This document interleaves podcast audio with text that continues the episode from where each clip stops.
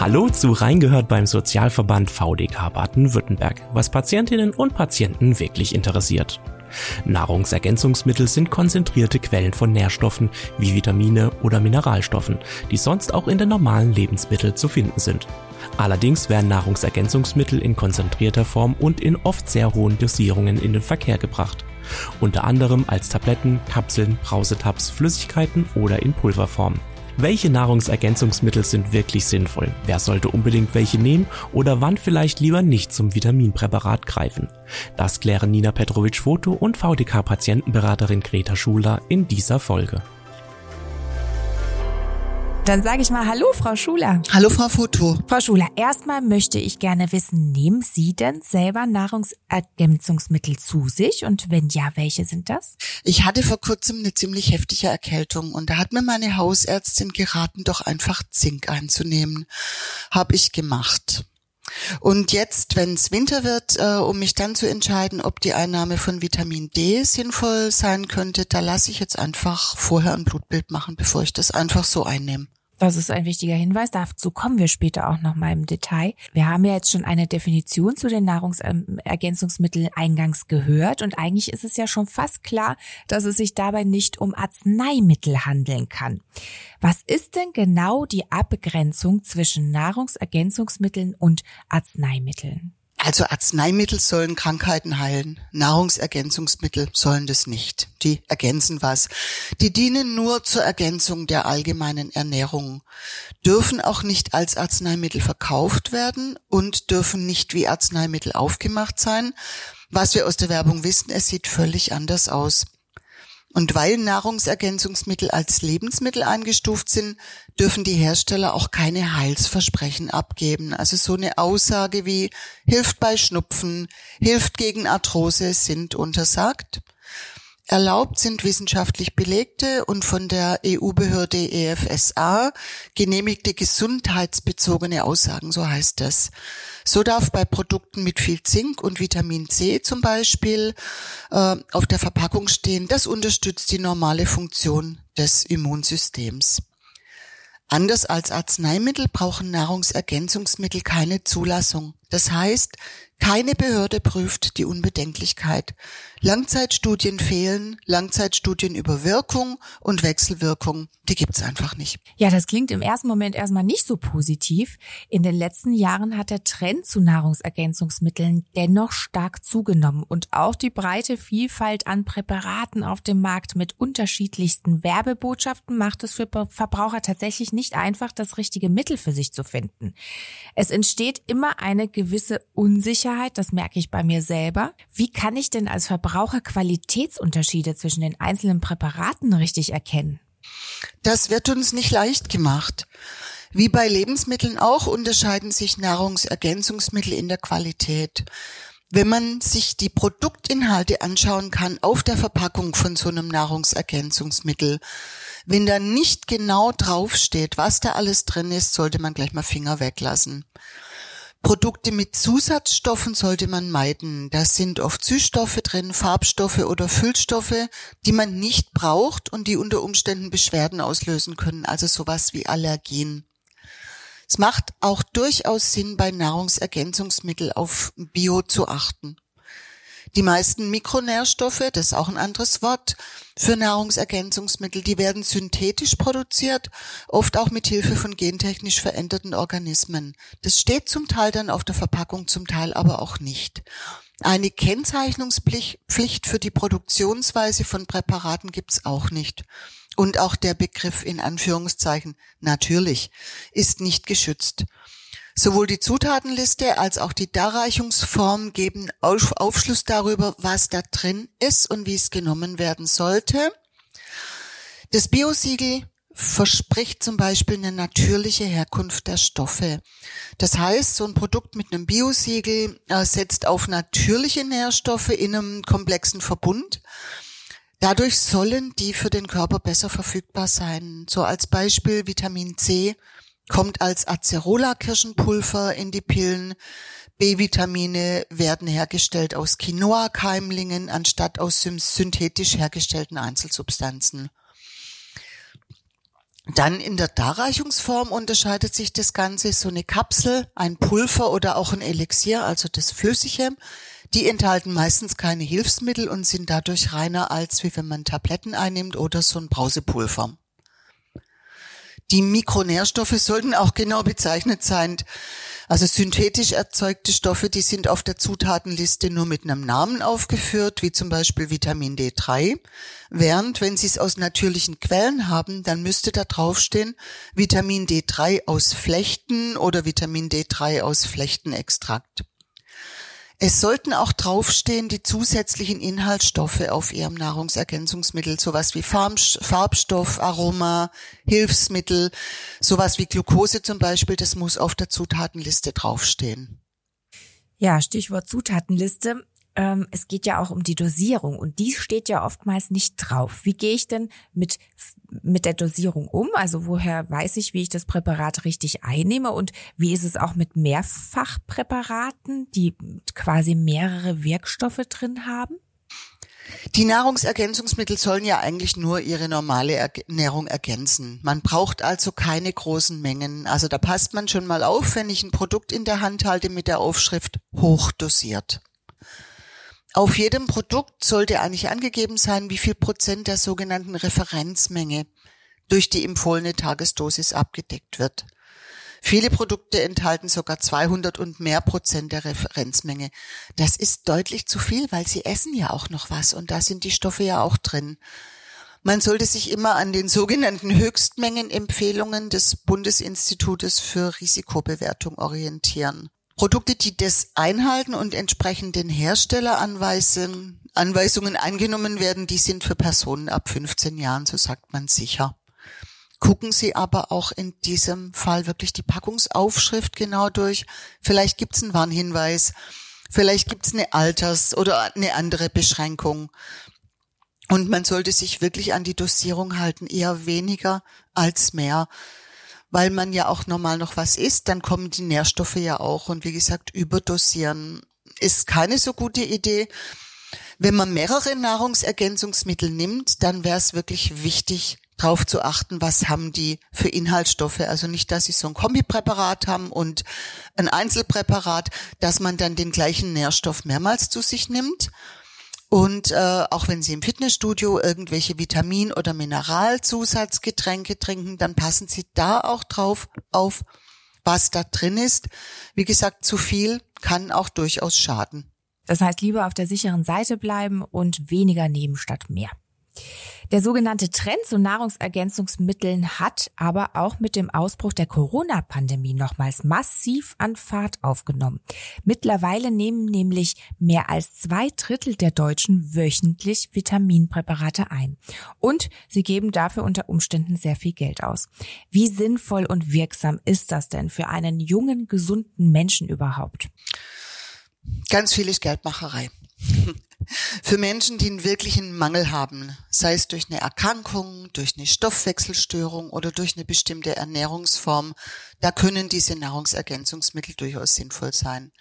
Sie sollten es aber unbedingt mit der Haus- oder mit der Fachärztin absprechen und es sollte auch wirklich, auch wenn es unangenehm ist, regelmäßig durch eine Laboruntersuchung abgeklärt werden. Verbraucherschutz und Deutsche Gesellschaft für Ernährung, die sagen Geldmacherei.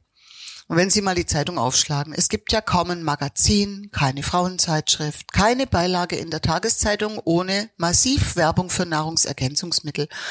Und ich kenne mich ja einigermaßen aus, aber mir geht's so, ich lese das und ich gucke mir die Bilder an und ich denke, ich bin ein Mangelgeschöpf. Ich brauche was. Erst mit einem Abstand hinterfrage ich diese seltsamen und wirklich undurchsichtigen Werbeversprechen.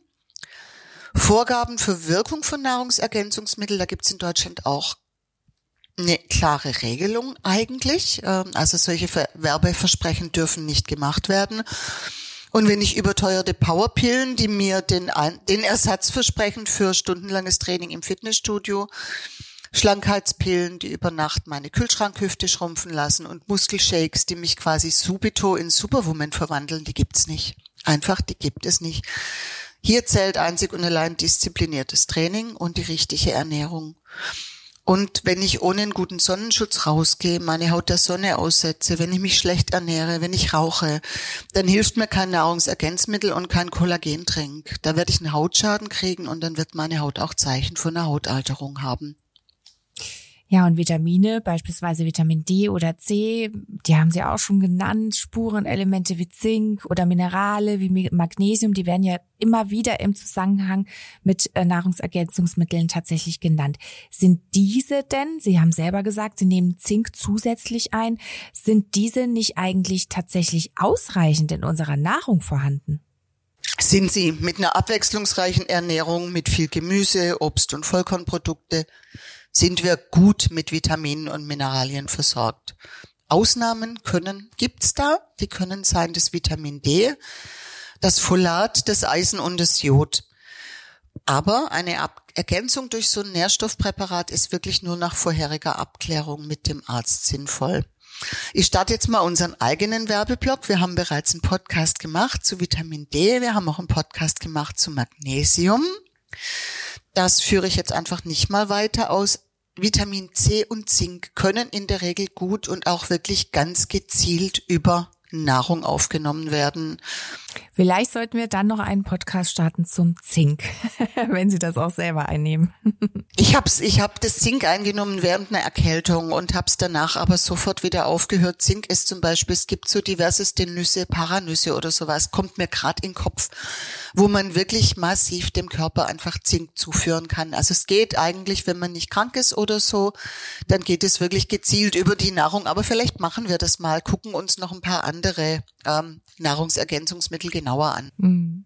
Ja, und tatsächlich gibt es ja auch Gruppen von Menschen, die vielleicht eher zu Nahrungsergänzungsmitteln greifen sollten. Also wer profitiert denn davon in jedem Fall? Sind es vor allem Schwangere, Senioren oder aber auch mal Kinder? Da sagt die Deutsche Gesellschaft für Ernährung, es sind zum Beispiel Frauen mit Kinderwunsch. Die sollten Folsäure zu sich nehmen, also auch schon vor der Schwangerschaft. Schwangere und Stillende sollten auch darauf achten, dass sie genügend Eisen kriegen und genügend Jod. Und vegan Lebende, also die Leute, die vollständig auf tierische Produkte verzichten, die bräuchten eigentlich eine Extradosis Vitamin B12. Für Babys und für Menschen, die wenig nach draußen kommen, also zum Beispiel auch für ältere Menschen, empfiehlt die Deutsche Gesellschaft für Ernährung Vitamin D. Wenn Sie einen Mangel vermuten, egal von was, also man liest ja dann auch immer, wenn ich den und den Mangel habe, dann habe ich das und das, dann kribbeln mir die Beine oder so. Oder wenn Sie merken, Mensch, jetzt lebe ich schon seit zwei Jahren vegan und ich habe es eigentlich noch nie überprüfen lassen, wie es mir vom Blut her da damit geht, dann sprechen Sie wirklich Ihre Hausärztin mal drauf an. Ja, und tatsächlich sollten wir das vielleicht mal zusammenfassen. Welche Mangelerscheinungen treten denn häufig auf? Also wie zum Beispiel beim Vitamin D-Mangel im Winter, da wir weniger Sonneneinstrahlung haben. Und durch was werden diese dann auch verursacht? Also können hierbei Nahrungsergänzungsmittel dann tatsächlich nachhaltig helfen? Braucht, man braucht sie eigentlich wirklich nicht, weil der Bedarf von allen Mikronährstoffen oder von fast allen, das lässt sich wirklich durch eine vollwertige Ernährung decken. Aber es gibt Lebensphasen, in denen ein Mangel entstehen kann. Als Beispiel, in Europa leidet jede fünfte Frau im gebärfähigen Alter einem Eisenmangel, da während der Monatsblutung viel von dem Spurenelement Eisen verloren geht. Und während Schwangerschaft und Stillzeit erhöhen sich die Bedarfe an Eisen und an Folsäure sogar um bis zu 100 Prozent. Und noch was, was viele Frauen nicht wissen, Hormonelle Verhütung oder östrogenhaltige Präparate verursachen häufig einen Vitamin B-Mangel oder auch einen Magnesiummangel. Da sollten Sie einfach, wenn Sie sowas einnehmen oder einnehmen möchten, sprechen Sie mit Ihrer Gynäkologin. Ähm, Schwangerschaft, Stillzeit, sprechen Sie ruhig auch mal die Hebamme an. Ja, und gibt es denn tatsächlich auch Medikamente, die zu Mangelerscheinungen führen können? Genauso wie wir gerade gesagt haben, mit den hormonellen Verhütungsmitteln, da gibt's noch viel mehr. Und ehrlich, dazu könnten wir einen eigenen Podcast machen. Das ist ein Riesenthema. Und eigentlich ist es auch wirklich spannend zu wissen, wissen so rein von der Physiologie her, warum eigentlich welches Medikament welche Mikronährstoffe räubert oder beeinträchtigt. Und weil es so umfangreich ist, habe ich irgendwie gedacht, wir reden heute einfach nur über Medikamente, die die Wirkung von B-Vitaminen beeinträchtigen können. Und man muss sich das ungefähr so vorstellen. Bei der Aufnahme, bei der Verteilung im Körper, bei der Verstoffwechselung und bei der Ausscheidung treten manche Medikamente und manche B-Vitamine wirklich in Konkurrenz zueinander um die Transportwege und um die Stoffwechselwege. Von daher kann es einfach sein, dass sich wirklich eine Wirkung der B-Vitamine vermindern kann. Und als ein Beispiel sind es zum Beispiel die Säureblocker die man einnehmen muss wegen einer Refluxkrankheit, einer Gastritis oder Magengeschwüren. Oder wenn Sie einen Magenschutz einnehmen müssen, wenn Sie zum Beispiel dauerhaft Schmerzmittel nehmen.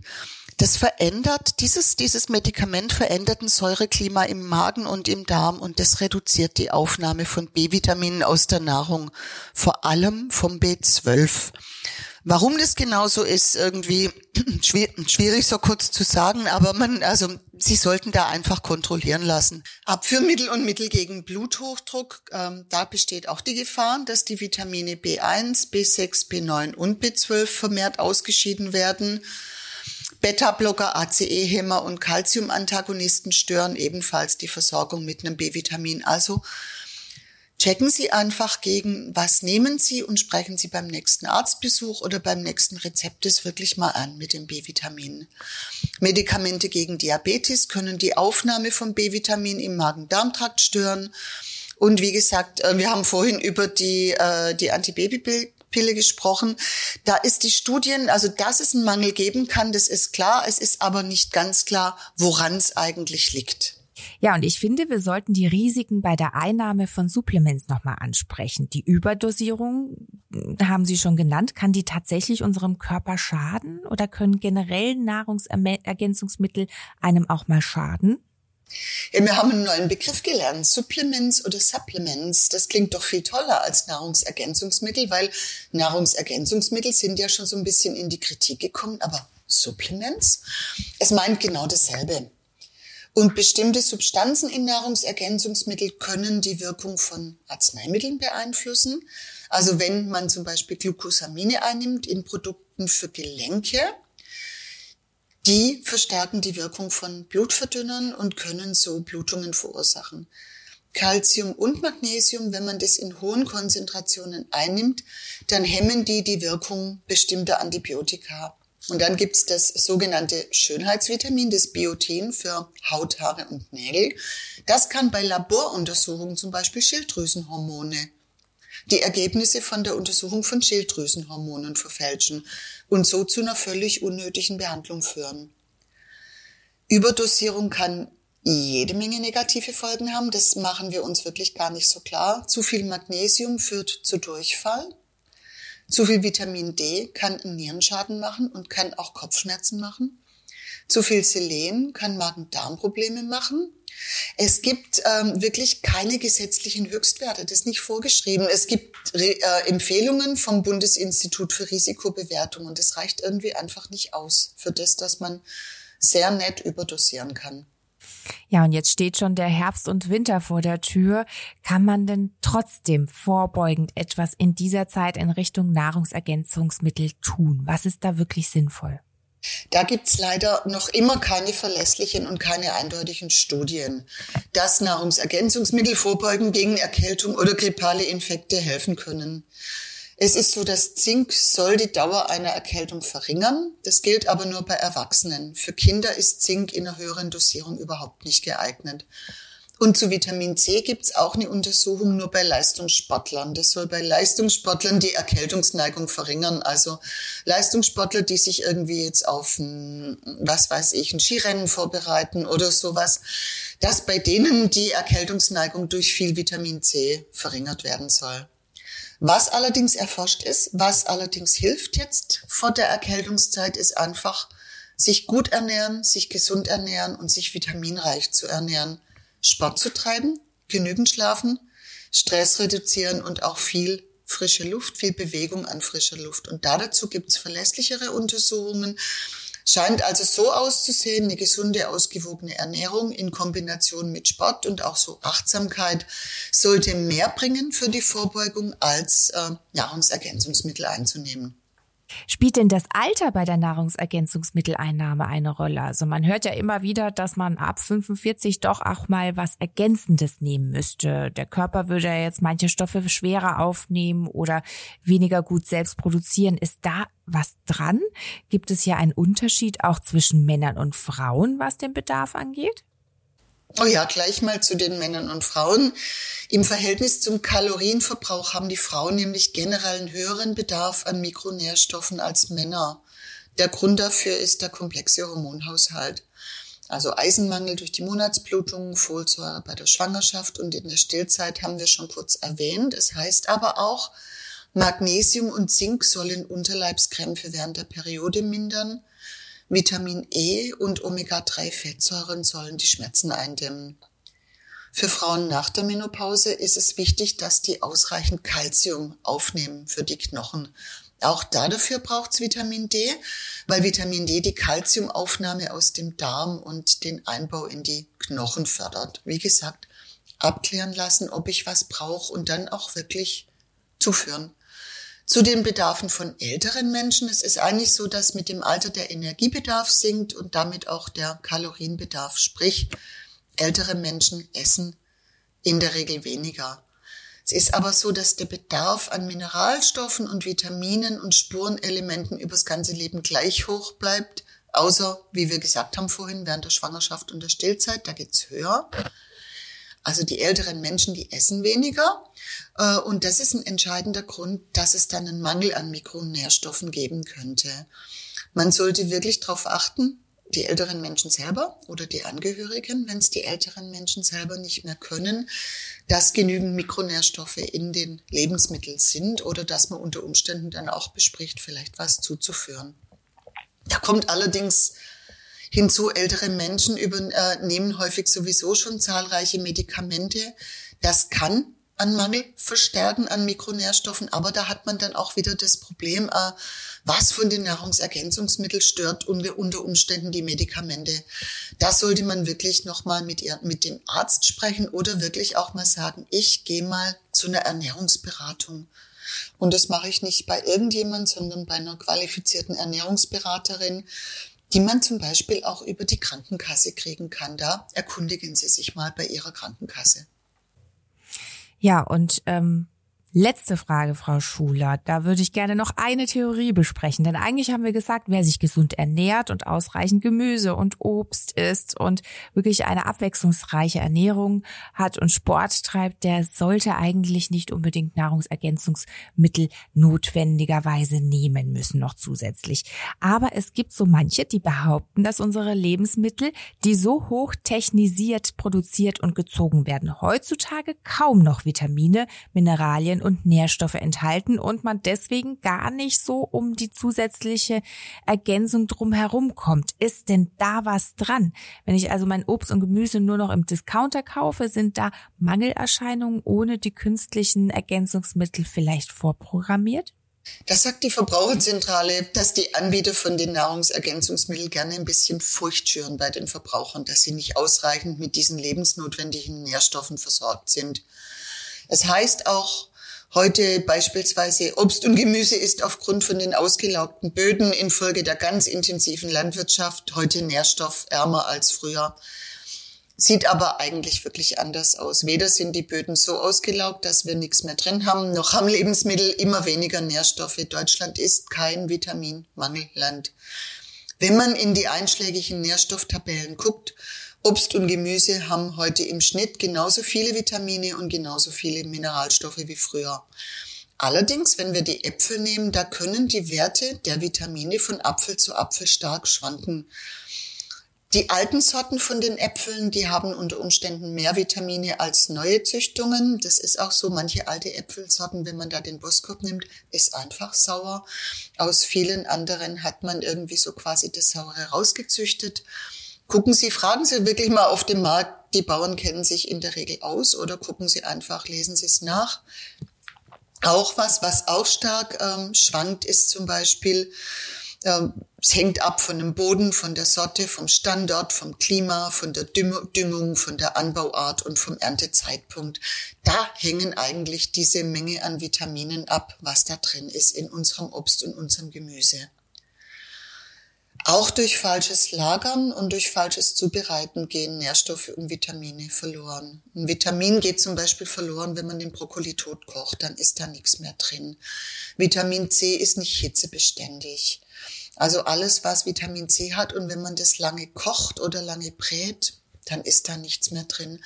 Auch falsches Lagern von Lebensmitteln kann Vitamine zerstören und auch eine lange Lagerung kann ein Vitamin zerstören.